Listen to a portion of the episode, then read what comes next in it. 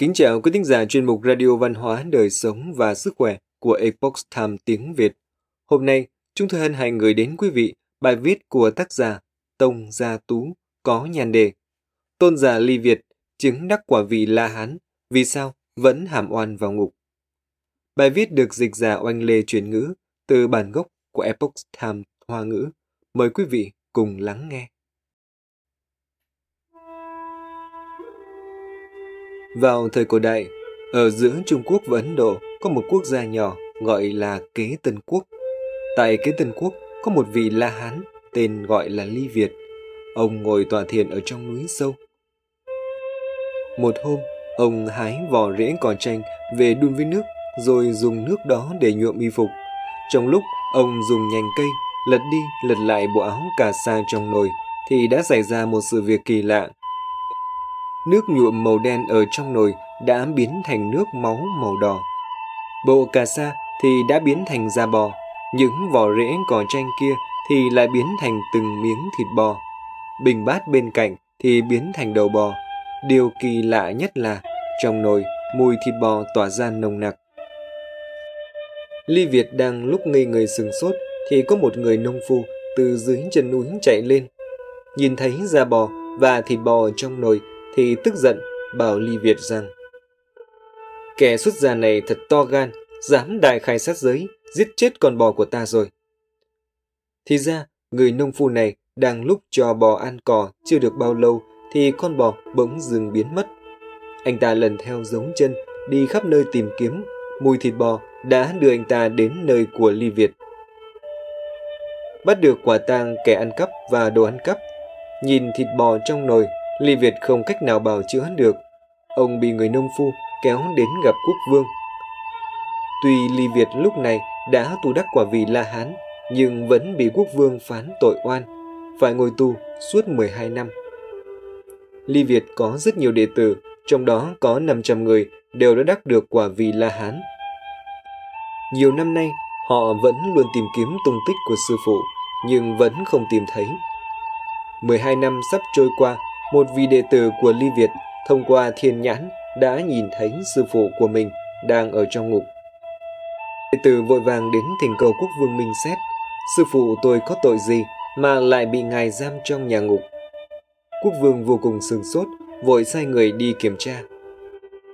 Sứ giả đến nhà ngục rồi bẩm cáo lại quốc vương rằng sư phụ Ly Việt không có ở trong ngục. Các đệ tử thỉnh cầu quốc vương phóng thích tất cả các nhà tu hành ở trong ngục. Vì vậy, quốc vương liền ban lệnh ân xá. Trong ngục lúc này có một người giám ngục, sắc mặt tiều tụy, đang dọn chất thải trong nhà vệ sinh. Ông đã chăn ngựa dọn phân trong ngục suốt 12 năm rồi. Nghe lệnh ân xá, bộ râu và mái tóc dài ban đầu của ông bỗng chốc rời rụng hết. Một chiếc áo cà sa tự động được khoác lên người của ông. Ông nhảy lên hư không, thân thể phát ra ánh sáng lớn, tự do, tự tại, thể hiện 18 loại thần thông biến hóa. Hóa ra, ông chính là tôn giả Ly Việt, sư phụ của 500 vị La Hán. Quốc vương trông thấy cảnh này thì kinh ngạc, tán thán không ngớt. Quỳ xuống sát đất đảnh lễ vị tôn giả, rồi khẩn cầu tôn giả chấp nhận sự ăn năn sám hối của mình vì đã giam tôn giả suốt 12 năm. Tuy nhiên, quốc vương cũng cảm thấy rất khó hiểu. Ông hỏi tôn giả rằng, Ngài thần thông quảng đại như vậy, tại sao còn phải chịu tội trong ngục? Tôn giả Ly Việt từ trên không trung ngồi xuống rồi bắt đầu nói ra ngọn nguồn sự việc. Trong tiền kiếp, ta cũng đã từng mất một con bò.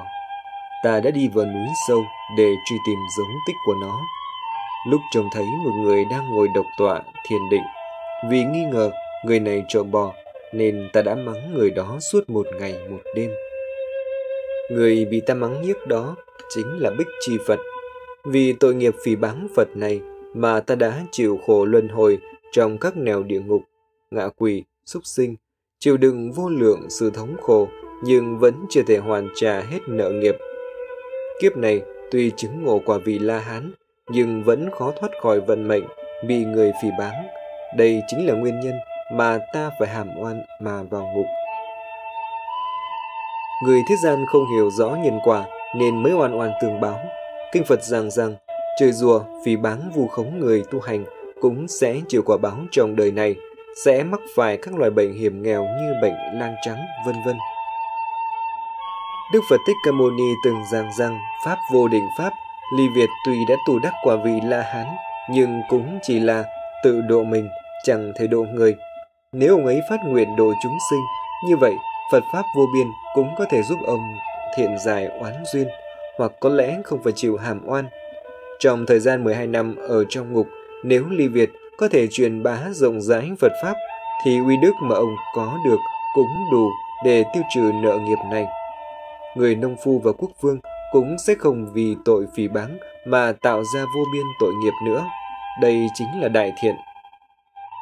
Câu chuyện trên được tham khảo từ tư liệu Tạp Bảo Tạng Kinh quyền thứ hai Duyên cớ vì báng của Ly Việt Pháp Uyển Châu Lâm quyền thứ 57 Quý thính giả thân mến, chuyên mục Radio Văn hóa Đời Sống và Sức Khỏe của Epoch Time tiếng Việt đến đây là hết. Để đọc các bài viết khác của chúng tôi, quý vị có thể truy cập vào trang web epochtimeviet.com. Cảm ơn quý vị đã lắng nghe, quan tâm và ghi danh theo dõi kênh. Mến chào tạm biệt và hẹn gặp lại quý vị trong chương trình lần sau. Kính chúc mọi điều bình an và tốt lành tới quý vị cùng người thân.